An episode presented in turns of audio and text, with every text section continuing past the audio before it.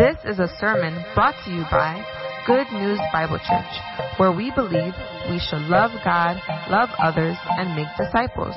We are located in Chicago's Logan Square neighborhood and invite you to join our family live every Sunday morning at 10 a.m. as we praise and worship with songs and learn about God through the study of the Bible.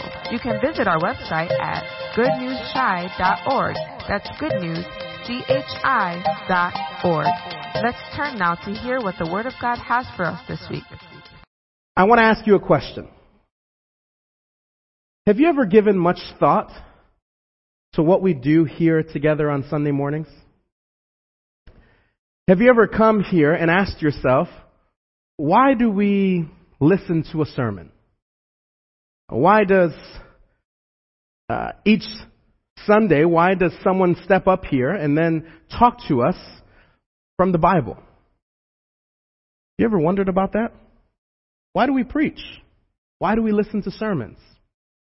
Now, perhaps some of you might say to yourselves, uh, I don't know, I've never given much thought to it. In fact, I didn't know I had a choice in the matter. I thought that's just what we do. We come together, we sing a few songs, we say hi to one another, and then someone talks to us for 30 to 40 minutes. Hopefully 30 sometimes. And then we go and talk a little bit more downstairs, and then we go on our way, and it makes us feel good about ourselves. Some of us haven't given much thought to what we do each Sunday morning. Others of us have given it some thought. We might think to ourselves, you know, if I were honest with you, I don't much like this part of the service. I like the first part. I like singing the songs. You know, the band does a really good job. Uh, I like the prayer. In fact, I come for the prayer afterwards. I want to pray uh, with the people of God because I need help. Or maybe some of us say, you know, I, I actually could do without the whole thing on Sunday mornings. I come because I really like the connections that I have here. Uh, and I guess Sunday mornings is just part of the whole thing. If I'm going to enjoy those other things, I guess I have to listen to a sermon. And if I kept asking that person more about what it is that we do on Sundays, they might say, and let me let you in on a little secret. You see this phone that I have? I'm not really reading the Bible along with you. I'm on the internet. So go ahead and say what you have to say because sooner or later we'll all go downstairs and enjoy a cup of coffee. Still, others of us might think about what it is that we do on Sunday mornings and say, you know, I actually like the sermon.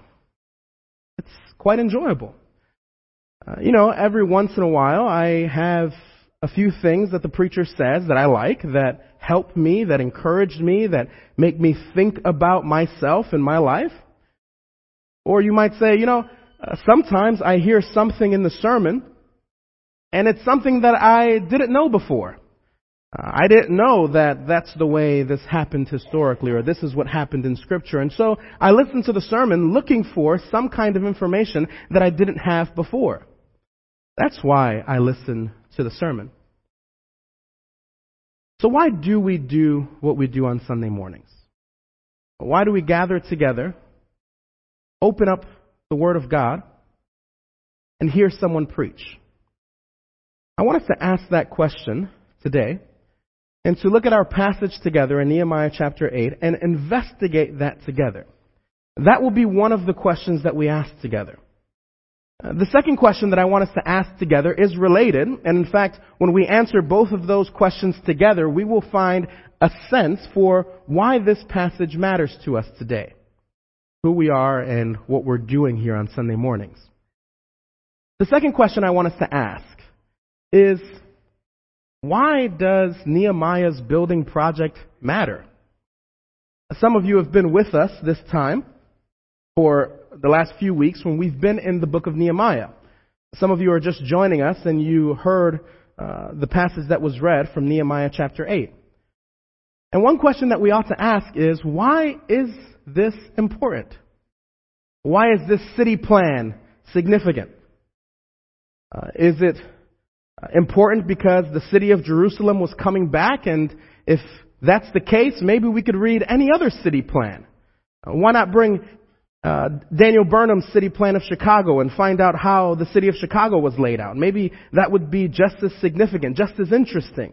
to help us to understand how cities come together. Why are we concerned with the development, the building, the rebuilding, the renewal of the city of Jerusalem?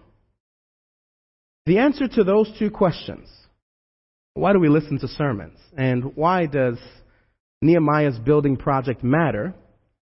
Will help us to understand not only the text that we have today, but also our own lives and our own practices together as a community. Why do we come together? Why do we do this? Through these two questions, we're going to find out what God has been doing, is doing, and will do for his people. So please turn there with me if you aren't there already in Nehemiah chapter 8. Book of Nehemiah chapter 8.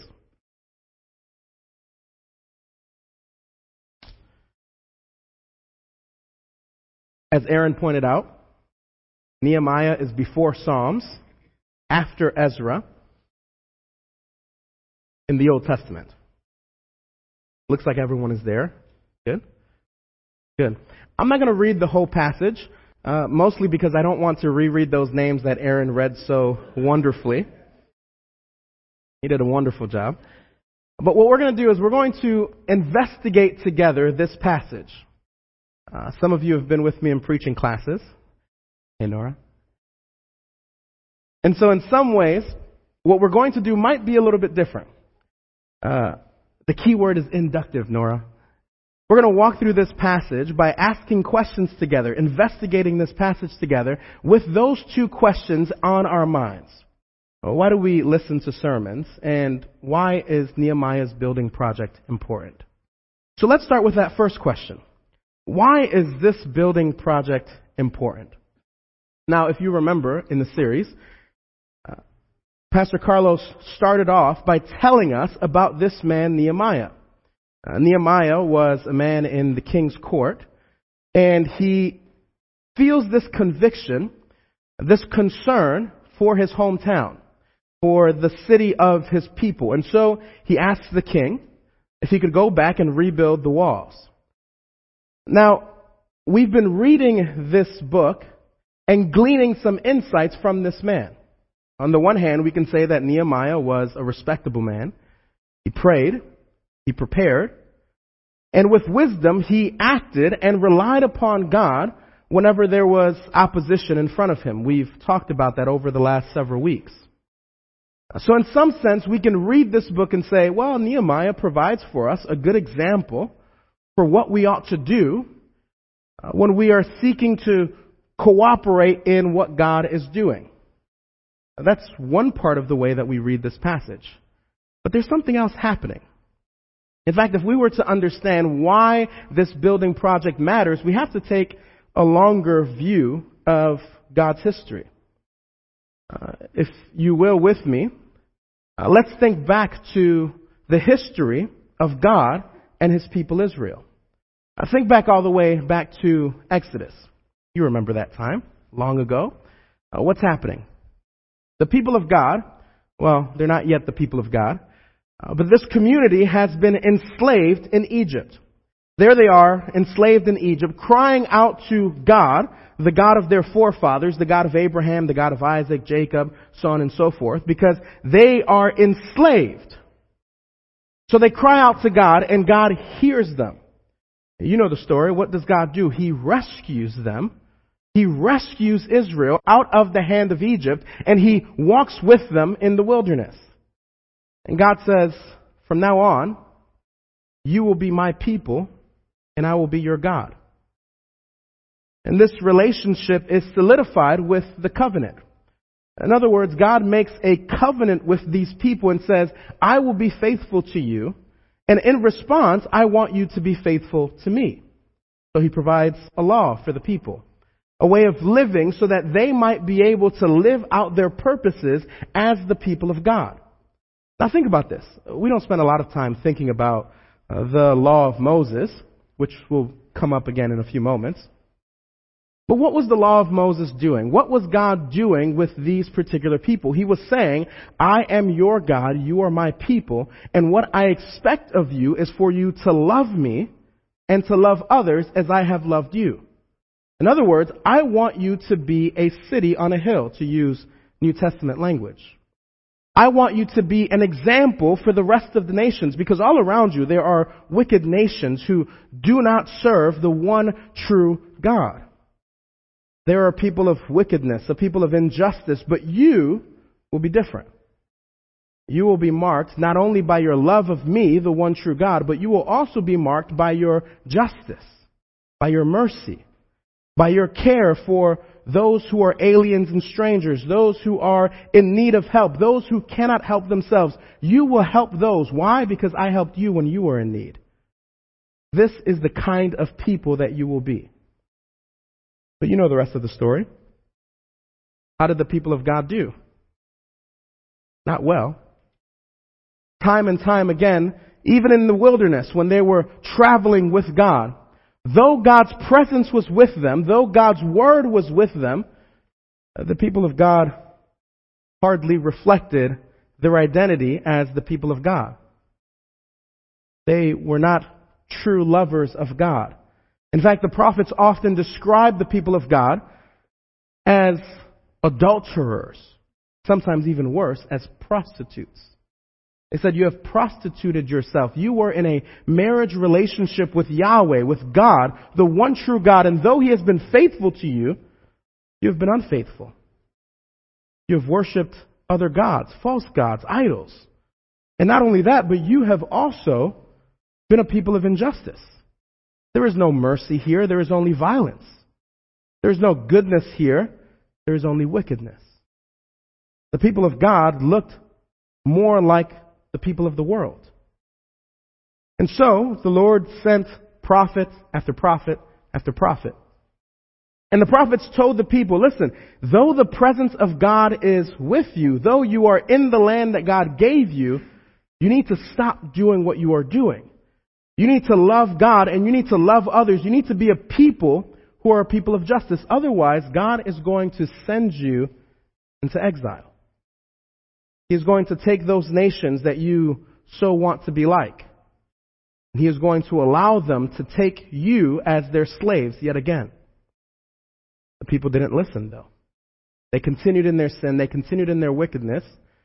And eventually they were in exile. But the Lord is a faithful God. He is good to his people. And the Lord sent other prophets who said, listen, still I will love you. There will come a day when I will cause you to return back to the land. And that return will mean that I will return to you and you will return to me. And so even in exile, the people of God were waiting, were hoping for that day when God would return to them, when their punishment would be over, when they would be able to get back in relationship with Yahweh. So when we think about this building project, we think about Nehemiah and the other men, Ezra, Zerubbabel, these other ancient kings, who felt that it was time to go back and rebuild Jerusalem. What I want you to wonder, what I want you to ask is, is now the time? Is God returning his people from the exile? Is God renewing his covenant? Is God bringing the people back into relationship with him? Will his presence again be with his people? And will they again be his people? That's the question that should be on our minds when we think about why this building project matters. It's not just about building an ancient city. It's not just about repopulating a land that was empty. It's about whether or not this is the time when God would return to his people. When God would build that eternal city. That Jerusalem that would truly be a city on a hill. That Zion, as the psalmists call it. When the presence of God would be seen and Israel would truly be a blessing to all of the nations. God doing something here. It's no wonder then that when we read throughout the book of Nehemiah, something is happening. We ought to be thinking about the prophets and the Mosaic Law. In fact, that's what we should keep in mind as we come to the first three verses of this chapter. Look with me there in Nehemiah chapter 8. And all the people gathered as one man, as one people, into the square before the water gate. And they told Ezra, the scribe, to bring the book of the law of Moses that the Lord had commanded Israel. So Ezra the priest brought the law before the assembly, both men and women and all who could understand what they had heard on the first day of the seventh month. And he read from it facing the square from the water gate from early morning until midday in the presence of the men and women and those who could understand, and the ears of all the people were attentive to the book of the law. Now, I want you to think about what's happening here. As we all laugh with what's happening with our kids. Where are we in Jerusalem? City walls have been built.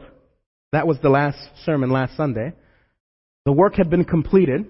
And if we were reading the, the companion book that goes with Nehemiah in the book of Ezra, we would know that the temple had also been rebuilt as well. So here we have all of the people uh, who are gathered here in this place. They're in the city, in Jerusalem, and they gather together as one community, one people. Why is that happening? Now, the reason for this is indicated to us by the time marker that is told to us twice in the previous chapter, in chapter 7, and then in the beginning of this section that I've just read. What day is it? It's the first day of the seventh month. Now, I will forgive you if you have not memorized the book of Leviticus. But the first day of the seventh month was significant for the people of Israel. In fact, even today, Jewish people celebrate this day as Rosh Hashanah. It is the Feast of Trumpets. I asked Ugo to bring his Jewish trumpet, his shofar, but it's locked away in a box and, you know, he just moved. It's the only box that's still unpacked, believe me. His, his house is lovely. But we didn't have the, the trumpet with us, so we are going to blow the trumpet, you know, it would be great. But the Feast of Trumpets, what in the world was the Feast of Trumpets? Well, the Feast of Trumpets was this occasion, according to the book of the law, when the people would gather together for the whole day. There was no work, it was a Sabbath day, a day of rest. They would gather together to worship God. They would blow the trumpet to announce that the Feast of Trumpets was beginning. And what would they do? Well, they were required to bring sacrifices to God. Why? Because they were worshiping God. And so they would bring a bull, they would bring rams, they would bring uh, uh, uh, grain offerings to the Lord as a sacrifice, as a worship to God. So the fact that this is that day matters to the book of Nehemiah. Why? Because the people are returning back to the law. Think about it. What was the problem with the people in the past? It wasn't that they were no longer in Jerusalem or in the cities near Jerusalem. It wasn't that they failed to go into the temple to make sacrifice. It was that they were disobedient to the law, to the covenant. In other words, they were not lovers of God and they were not lovers of others. And so the book of Nehemiah is going to bring back to mind that covenant law. What does it look like to love God and to love others? To be the people of God. And so they gather together. It's no accident here that we are on this day because here the people are practicing the Levitical law. But something is missing. Look again at that passage. Where are they? They're at the water gate. Are they at the temple? They're not at the temple. The temple has been built, but they're not at the temple, nor are they making sacrifices to God. You should wonder about that. If the book of Nehemiah is going to portray these people as faithfully obeying the law of Moses, why aren't they making sacrifices to God? I think it's actually a positive answer. It's not that they are misappropriating or misunderstanding the law. It's not that they did not yet know because the law has not been open for them. What's going on here is that here we see a response to the problem that the people had back before they were put in exile. For the sake of time, I won't go to those particular verses, but think again of Isaiah chapter 1 where the Lord says, I don't want your sacrifices anymore. I want you to be a people who love me. I want you to be a people of mercy, of goodness, of, of, of justice. Or think about Hosea where the Lord says, enough with your festivals, enough with your feasts. I want you. I want to be in relationship with you. So it's as if Nehemiah is anticipating a renewal of people's hearts. The people didn't need to be more religious. The people didn't need to give more sacrifices. They needed to be a people whose heart was devoted to God and therefore would become the kind of people that were faithful people of God. So here they were all gathered together as one, ready to hear the word of God. Not to make sacrifices, but to hear the word of the Lord. Why? Because what we come to find out is that we need the word of God to be the people of God. In order for us to understand what it means to be people of God, we need the Word of God's instruction. We need to understand what the Word of God is telling us as it is shaping us into the kind of people that God has called us to be. Uh, let me put it this way for us. Some of us think about what it means to be the people of God, or put another way, what it means to be right with God, and we think, well, I come to church on Sundays. I'm here, aren't I? Good. Doing something good with my life. Or maybe you take it a step further and you say, look, I don't even, uh, not only do I come here on Sundays, I even go to a small group. I do double duty. I show up. That's good. But that's not what it means to be a part of the people of God. God doesn't want your religious practice. What God wants is to be in relationship with you. God wants to love you. He wants you to love Him, to worship Him. But he goes a step further. God wants you to become the kind of people that rightly reflects who God has called you to be. It's not just about being lovers of God, it's about being lovers of others. To be the kind of people that are filled with mercy. To be the kind of people that are filled with goodness. To look out for those who are hurting, those who are marginalized. That is what it means to be the people of God, according to the Old Testament according to what these people are growing to learn. Some of us come to church on Sundays, we've made profession of faith, but if you ever bumped into us outside of this church, you might think that's a harsh person.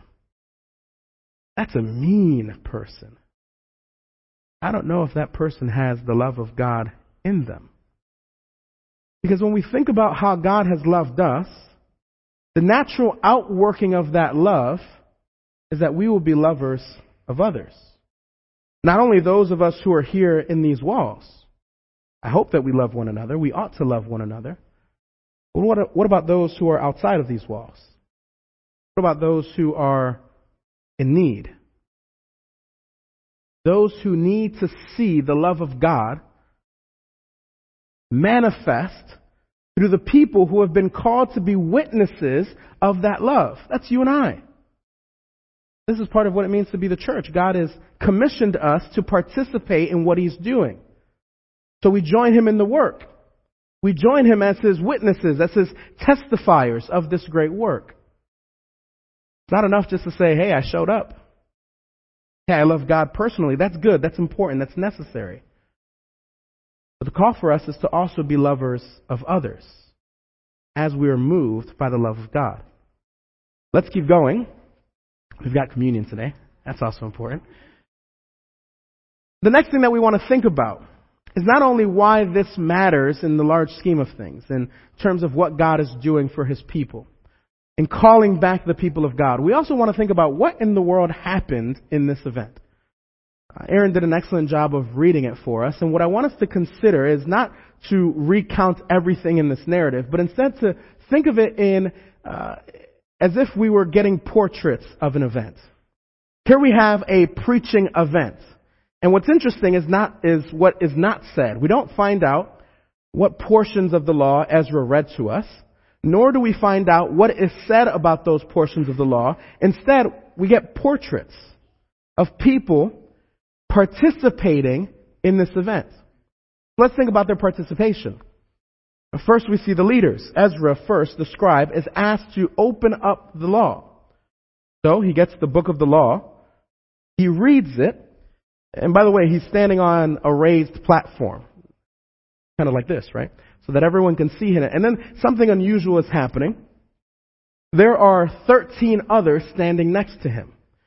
Now, this is important because this is a symbol for the people of Israel. You have the 12 tribes of Israel plus a representative of the Levites. Again, all people are together as one under the word of Moses, the word of the Lord. So here they're all together reading the word of the Lord. The, the, the, the word of the Lord is read, and then something else happens. After this, he blessed the Lord. This is verse 6. He blessed the Lord, the great God, and all the people answered, Amen, Amen. We'll come back to that in terms of the people's response. They lifted their hands, they bowed their heads. but look what happens next in verse 7. The Levites begin to explain the word of the law. That is, they are preaching. Uh, they are giving understanding. They are explaining it. They are dividing it. And then giving sense or giving clarity to the people of God. In other words, what preaching becomes here is a reading of the Word, an explanation of the Word, and then in, uh, making sense for it for their very lives. They're going to do something about it. Here's what it really means for you. I hope this sounds familiar for what happens here on Sunday mornings. It is important for preachers to open the word of the Lord, explain it, and then give sense for what it means for the rest of life. That is our responsibility, preachers. For just 30 seconds, let me say a word to those of us who are preachers. If you have been called to preach, you are entrusted with the word of the Lord. That takes a lot of work. It takes a lot of study, a lot of preparation. You're, we're not up here to hear you. I, have I've given this quote before, but as as uh, um, I can't his, his name's leaving my mind. African American preacher, really important African American preacher, used to say, "Preacher, we're not up here for you. We're here to see Jesus." Said another way, "Preacher, we're not here to hear you. We're here to hear the Lord." This is why we stand up here, preach. It's not about us. It's about the word of the Lord. Let me keep going for the sake of time. So the, we, we see a portrait of the leaders expounding the Word of God, preaching the Word of God. The second portrait that we see are the people themselves. What do the people do during this event?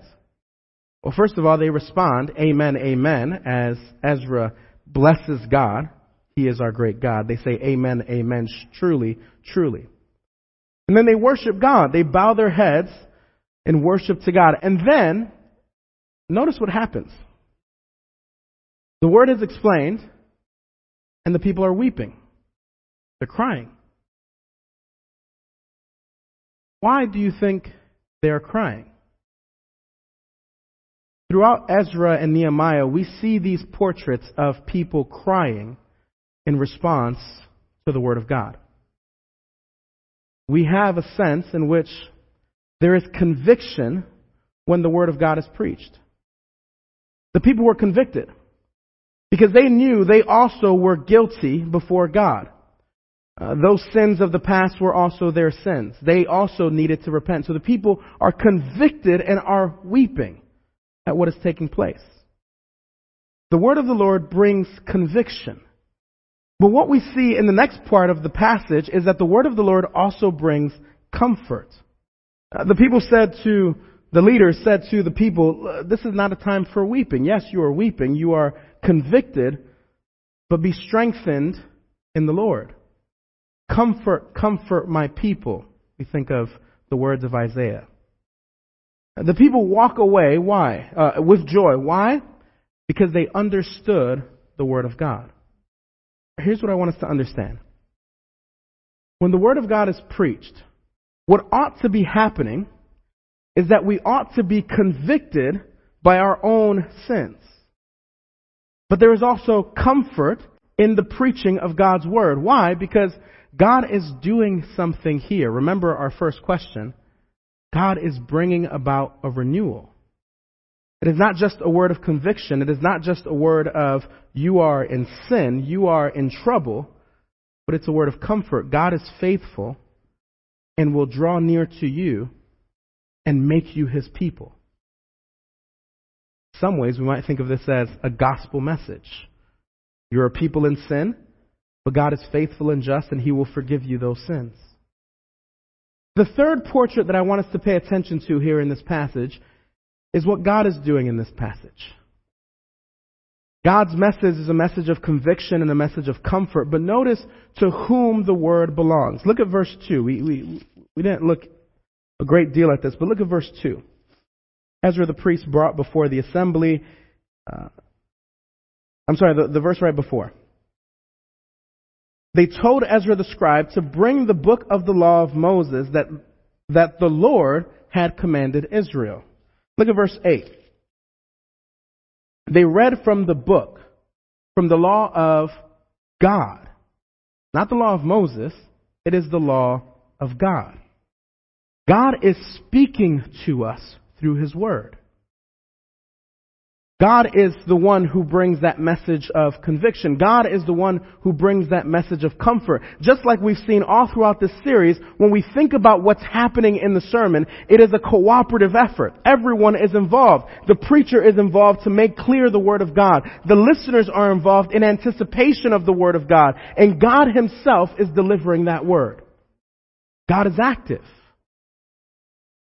But to what extent is God active? If we think about this passage, the people are weeping and then are strengthened by the Lord. They're comforted by the Lord. But what's missing still? Remember, the expectation of the people in this return was not just that they would come back to Jerusalem was not just that they would yet again have a temple, but it was that the presence of God would be with them. This is a bit of a spoiler.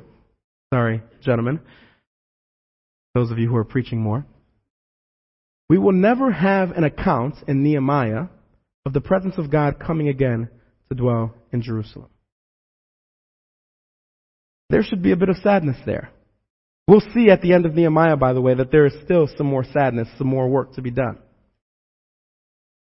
Because this book of Nehemiah is about an expectation. We are waiting for something. We are waiting for the presence of God. We preach, we listen to sermons, because we are a people waiting. We're people who are in need of the word of the Lord. We are a people who are in need of understanding what it means to be the people of God.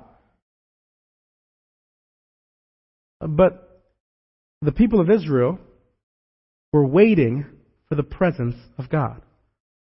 And we'll see next week when I, when we take up the rest of this chapter. All of this chapter is an expectation. It is a waiting for what is yet to come, what is to be revealed in the person of Jesus Christ. Why might I say that? Because in the person of Jesus, we see all of the expectations for this new city.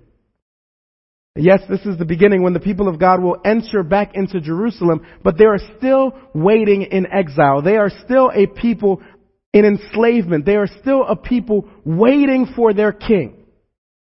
That king will come soon. There are people still waiting for the presence of God. He will come soon. And what is beautiful about the person of Jesus is not only is he the king that the people were waiting for, not only is he the word of the Lord, but he is also the temple of God. That place where we see the very presence of God. That place where we have our sacrifices, our offerings that are laid on that altar of the cross. That place where we can come and meet God Himself. The reason why we listen to sermons, because we are a people learning to be the people of God. And how have we become the people of God? We've become the people of God because of God's faithfulness, because of what God has done, is doing, and will do to establish that city. We'll talk more about that city next week. The establishment of that forever city with our forever king and us, his forever people. But as we wait for that time, we need the word of the Lord. We need the word of the Lord to teach us how to be the people of God. We need the word of the Lord to help us to see what God is doing, what He will do, and what He is doing now in this life.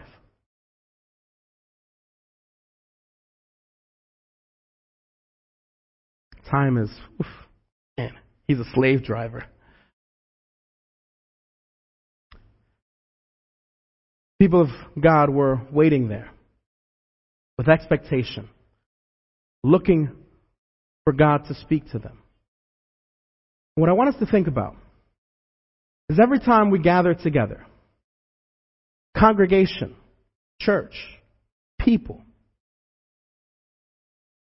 come waiting for a word, expecting the presence of God, expecting God to minister to you, to speak to you, to help you to understand where you need to be convicted where you need to be comforted, how you might see God at work, and how you might be reminded of the hope that is true in us because of Jesus Christ. Some of us hear that word comfort, comfort, and wonder, when is my comfort going to come? That comfort is in Jesus. Our expectation is in Jesus, our King, who establishes our city city of Zion, the city of righteousness. We're convicted by the Word of God.